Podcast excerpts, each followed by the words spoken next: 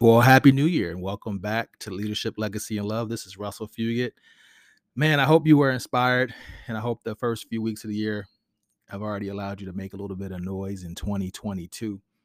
I'm excited to release this episode, special episode. Been kind of sitting on it for a while, but I thought MLK Day was a great occasion to release this episode um, as we celebrate and remember the life of Dr. King. Um, and of course, it's hard to believe, but it's already been, I think, three months since uh, General Colin Powell has passed away. So, over the last few months since the general passed, I've collected a couple of uh, stories, anecdotes um, about uh, the relationship between my uncle Reginald F. Lewis. Um, you can go to reginaldflewis.com and, and get his backstory. He uh, uh, completed a billion dollar leverage buyout of Beatrice Foods in 1987 uh, one of the largest food companies in the world at the time.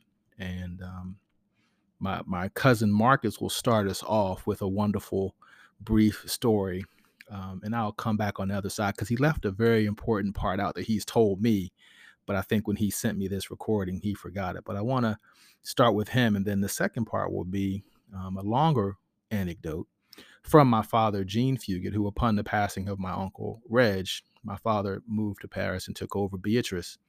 But before he did that, he met with General Powell, who at the time was head of the Joint Chiefs of Staff, and him and my uncle, Tony Fugett, met with uh, the general the day after my uncle's funeral in January of 1993. And the story is, is pretty amazing. And the context that my father provides uh, to understand um, why the meeting was necessary and what my uncle had done to prepare my father uh, to take over the company really puts General Powell in perspective and to some extent, as a byproduct, gives some additional insight into what my uncle was able to accomplish in his life, um, which is still amazing almost 30 years since his passing. So I'm going to start though by sharing a little bit of my brief interactions with Colin Powell. I never met him and I just missed meeting him on one occasion. So we're summer of 98 and uh, Trinity College was starting, had built and was ready to open the first ever Boys and Girls Club on a college campus. General Powell had retired from government by that point, and um, this is about five or six years after the stories that my uncle, uh, well, my my father and my cousin rather will will share in a moment. And so I'm working at campus safety, and uh, one afternoon, it was middle of the week. You know, we know General Powell's coming, and I don't remember if I knew how he was arriving to campus, but a helicopter comes and lands on the soccer fields on campus and some security hop out and the general hops out and he walks over across i think it's broad street if my memory serves me correct over to the boys and girls club for a grand opening ribbon cutting i did not have the opportunity to go i was working but i remember watching um, the helicopter land and kind of seeing from a distance probably a couple hundred yards off in the distance right like him uh, getting out, you know, and it was just pretty cool. And of course, the next day was in the papers and online, um, you know, and saw the pictures and everything. And he was there to open the first Boys and Girls Club on the college campus. And so I remember that. Uh, the next occasion I had a chance to interact with him, and I don't remember the year, it was at Georgetown Prep, my alma mater, as those of you who've listened know.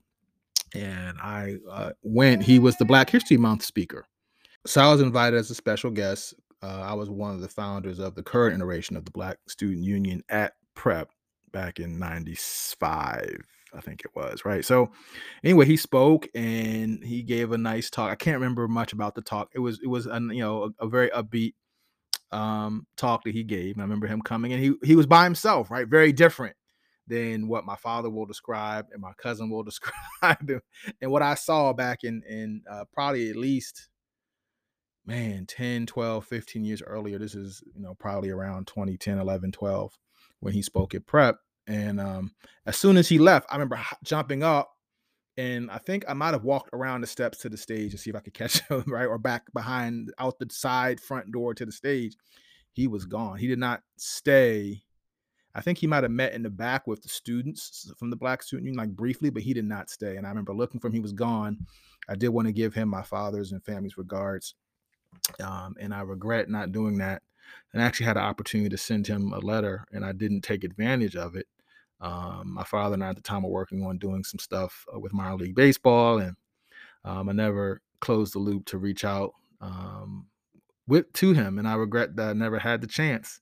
Um, but I'm happy that my cousin had the chance. I'm happy that, of course, my father had the chance, and that he was uh, in our corner, right? And that my uncle had a relationship with him and was able to utilize that relationship um, so that Beatrice could could go forward after his passing. So very fascinating stories. So first, we'll start off with my cousin Marcus telling his uh, two minute story, and I'll come back on the other side and, and tell you the part that he left out.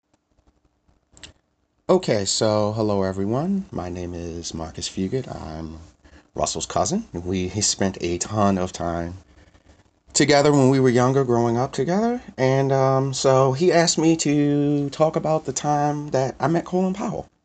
Sounds pretty crazy, right? So it was 1992, late August, and I was with Reginald F. Lewis, Uncle Reg. He picked me up from camp for a week in the Hamptons before I started high school. And one day he's like, Come on, we're going to go to this party. So we hop in the convertible. And I don't remember exactly where we were, but, you know, we ended up at your typical, you know, Hamptons function. Big house, you know, lawn, everyone very well dressed. And when we first get there, I noticed that there was a circle of military personnel. I'm like, wow, somebody really important must be here. Like, you know, is it a senator? you know, is the vice president here or something? You know, I didn't know. This was, you know, big Hamptons, right? So we meet some of the people there, and I'm going around with him. And then he goes over and just approaches and talks to one of the guys that's standing outside this circle. And then the circle opens up, and there he is, Colin Powell, just there. Like, oh my God, okay, um, what's this guy doing here? So he goes in and he talks to him for a couple minutes and then I get waved over, and I'm pointing to myself like me, little old me. I, I, I get to go over and and Reggie's like, yeah, you know, come on. So I'll go over, introduce myself, shook his hand, and you know, Reggie had mentioned that I was about to start high school, you know, and he's like, well, what do you want to do? And I said either baseball or computers. And he had a little laugh. Ended up being computers, by the way. But uh, you know, we just chatted this and that for a couple minutes, and yeah, so you know, looking back on it, I feel really fortunate. You know, the guy at the time, especially, was insanely popular. You know, a real, you know, icon for folks to look towards. So, yeah, so there you go, Russ. Uh, that was my hopefully not so boring story of when I met Colin Powell. Shout out my cousin Mark. If I ever got a computer problem, that's my man. So the one part he left out that he told me personally was that when he told General Powell that he wanted to be in baseball or computers, he encouraged him to go into computers and said the future of warfare will in fact be cyber and that we're going to need people like my cousin Marcus to be able to fight the wars of the future. So Colin Powell had the vision in 1992 to see that computers and cybersecurity and technology was in fact the future of warfare um, and it wouldn't necessarily be the traditional modes that required ammunition and tanks and ships and, and troops on a physical battlefield, but that there would in fact be digital warfare. And so much of what we're seeing now, I think some many of us aren't necessarily paying attention or aware about what's happening oftentimes until it it, happens to uh, you know us or or a school system or a city or a hospital or or other places where we might be directly impacted. But certainly um, Colin Powell was very ahead of his time in seeing where the future would go. Um, so that was great. Thanks again, Marcus, for for sharing that clip and sending that over. Now, this, of course, the next and you know last piece is about my dad and his story um, in terms of General Powell. So, um, you know, my father definitely provides some context. Um, you know, he's working on his writings, and he has pages I've seen physically printed out pages of his writing, and hoping he's going to organize some of it in the coming months or this year to share more of it with the world. He's lived such a rich life and interacted with so many interesting people from the second half of the 20th century um, in media, in sports, in business, in government, and, and on and on and on. Um, so it's just uh, so amazing and so rich. So um, hope you enjoy this 15 minutes of my father telling uh, his story um, and his uh, interaction with General Powell and and what my uncle tasked him with and left for him to do. I have to disclose that uh, you know I haven't told this story publicly before, and um, this this will be in both books, in my books and memoirs, and and uh, also in the movie. Because I have I have a I have a movie outlined. I didn't tell you that. But I know I you've been writing. I know you've been writing. But I have a movie outline, and, and it starts at the funeral of my brother, where I'm vice chair, and I'm flashing back and it goes back to his final days and it's very similar to uh, the godfather when michael corleone is with his father and the tomatoes and he's telling you him who's the first person that's going to try to stab him in the back and the list was long and i was getting the same kind of talk since we had many companies of people who certainly would like to liberate themselves from the tlc umbrella mm-hmm and looking for any reason to break a deal, cause a problem, or worse, stab me in the back. So, uh, those were my lessons as I went out and started to operate the company by day and then by night, going back to him reporting back and and then getting those instructions. And then you know, part of those instructions were to uh, plan, and we would plan on a day to day basis, and then we would plan further out and we certainly had to plan who was going to take my place because uh, uh, it just wasn't fair for me to uh, try to operate it and also, you know, have a, a, vision as a principal in the family in terms of what the direction could should be. I mean, should be somebody reporting to me, not you know that I have to report to myself. That, that was going to be a failure at some point, especially you know, with my limited background, and we knew that. And he did not tell me about the security aspect and the danger. This is your brother you're talking about. Yes. Didn't tell you. Reginald F. Lewis. Yes. Uh, did not tell me mm-hmm. because he didn't want to scare me. And he knew that I would handle it just like that first kickoff with the Cowboys when I was scared as hell running full speed, but somehow I would get to where I was going. And I think that's what he what he would liken it to.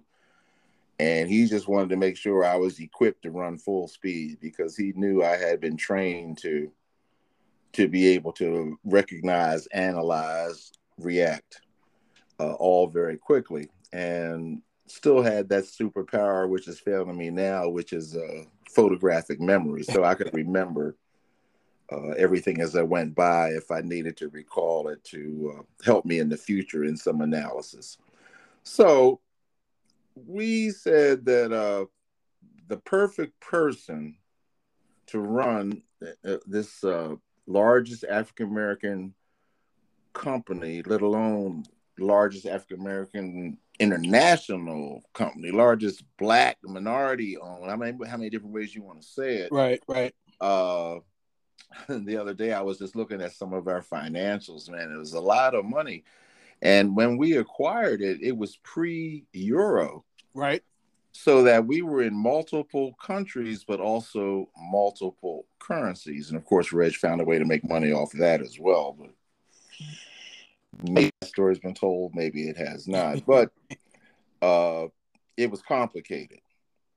And with the multiple jurisdictions and the multiple laws and the multiple embassies. We needed somebody who had uh, that kind of experience, which I, running fast routes and working on Wall Street, certainly did not. So, the ideal person was General Colin Powell, who at the time was the chief of staff.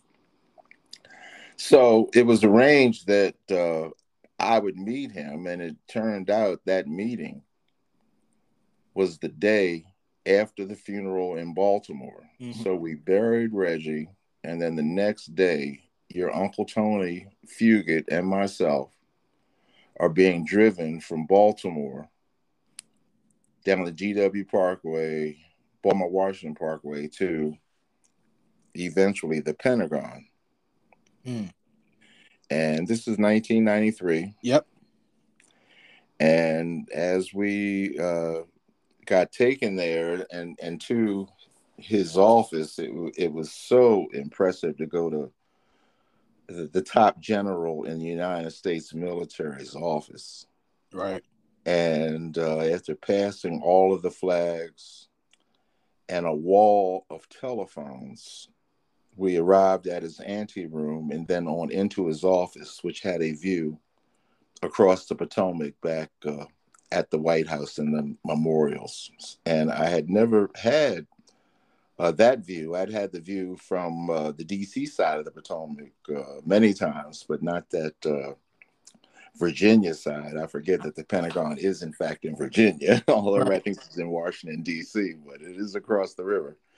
And, and, and there we were. So I'm still in shock. Let's face it, you know, my brother died, and it's crazy. I mean, now all of the training that I had up until to that point was starting to kick in, and I had to try to just go slow because you wanted to go fast because there's so many things, and that's the hardest thing when you're multitasking because people think multitasking is doing a lot of things fast, but true multitasking is doing a lot of things. And if you do it well, you'll actually do each thing slowly. Hmm. And that can be hard to organize and maintain control of. But that is what's necessary if you have over 30 businesses and you have over 15 people reporting to you. And then you have I, mean I just can't even begin to list right. how long my list would be every every morning and every night. Right. Because I was heading into a situation in Europe where I would get up in the morning and, and take uh, your brother and sister to school mm-hmm. and then I would work the European side Right. Now, and I'm six hours different from New York. So at noon, I would lunch, I would exercise, usually a tennis lesson, learning the art of clay tennis. Mm, right. And then I would be uh, back at my office by two in the afternoon, Paris time, which is 8 a.m. New York time. And that's when it really started humping. So I would be humping nonstop now, working the US, my time from 2 p.m. to 6 p.m. and that would be from 8 p.m. to noon. So noon they go to lunch, I go home to dinner. Right. And after dinner, I would take calls up to and past midnight, and this would be on a you know Monday through Friday, Saturday basis because this is where the buck stopped. And as uh, Reg did, I insisted uh, to be briefed, informed, and uh, to have the opportunity to have input into any decision that was important. And at this point, all decisions were important because the whole world was watching. And they just assumed that, uh, you know, based on the articles of the paper, whether I was qualified, this, that, and the other, that that we were for sale. And we were always for sale. That's that's the thing about it. Right. And, and my brother said it. If someone can use these assets more efficiently than we can, then they deserve to have them. Which is to mean everything has a price. Right. So yeah, we're for sale, but we weren't marketing a sale. My mission was to consolidate, mm-hmm. cut the fat, and then prepare for the sale. Mm. But we were hoping to get a transition that I could sort of oversee and manage it rather than have to day to day do it. And that was the hope of, of finding someone that we trusted. And that's the whole key because when you're talking about a billion dollars and and somebody out of your family, I mean, heck, even in your family, mm. they have to be tested and, and so they can be trusted. We really liked President Reagan because he said he would definitely trust the Russians, but he would verify. right right, right. Yeah, yeah. So I'll trust you, you know, as far as I can see you. I mean, and and uh, that's really kind of the attitude that we had to take, where people wanted, oh, this is good faith. You have to trust me. Oh yeah, I have good faith, but I, I ain't trusting you. right, right, right. So, so take me back to that that room in the Pentagon. You and and Uncle Tony and and I guess the, the general walks in. Well, General uh, walks in, and the first thing he does is he apologizes, you know, for not being at the funeral the day before. But there was some national emergency, he claimed. I mean, I can't imagine him having right. other things to do, but Mhm. he said he couldn't make it, uh, and that he had talked to uh, my brother before his death, and they had made plans. Mhm. And let me brief you on them. So he gave me a briefing. Wow. Okay. and he had a Serbian who worked with him in Bosnia who was going to shadow me all over Europe and would contact every embassy before I got into the country. He was to coordinate with Captain Flannery, who was my pilot, who was former military, and he was totally briefed by the military. Mhm. And it was his job to coordinate with the embassies exactly what I went in. And he said, whenever I go into another country, do whatever Flannery says. Right. Okay. And it's hard, it was hard, you know, for me to imagine uh, the danger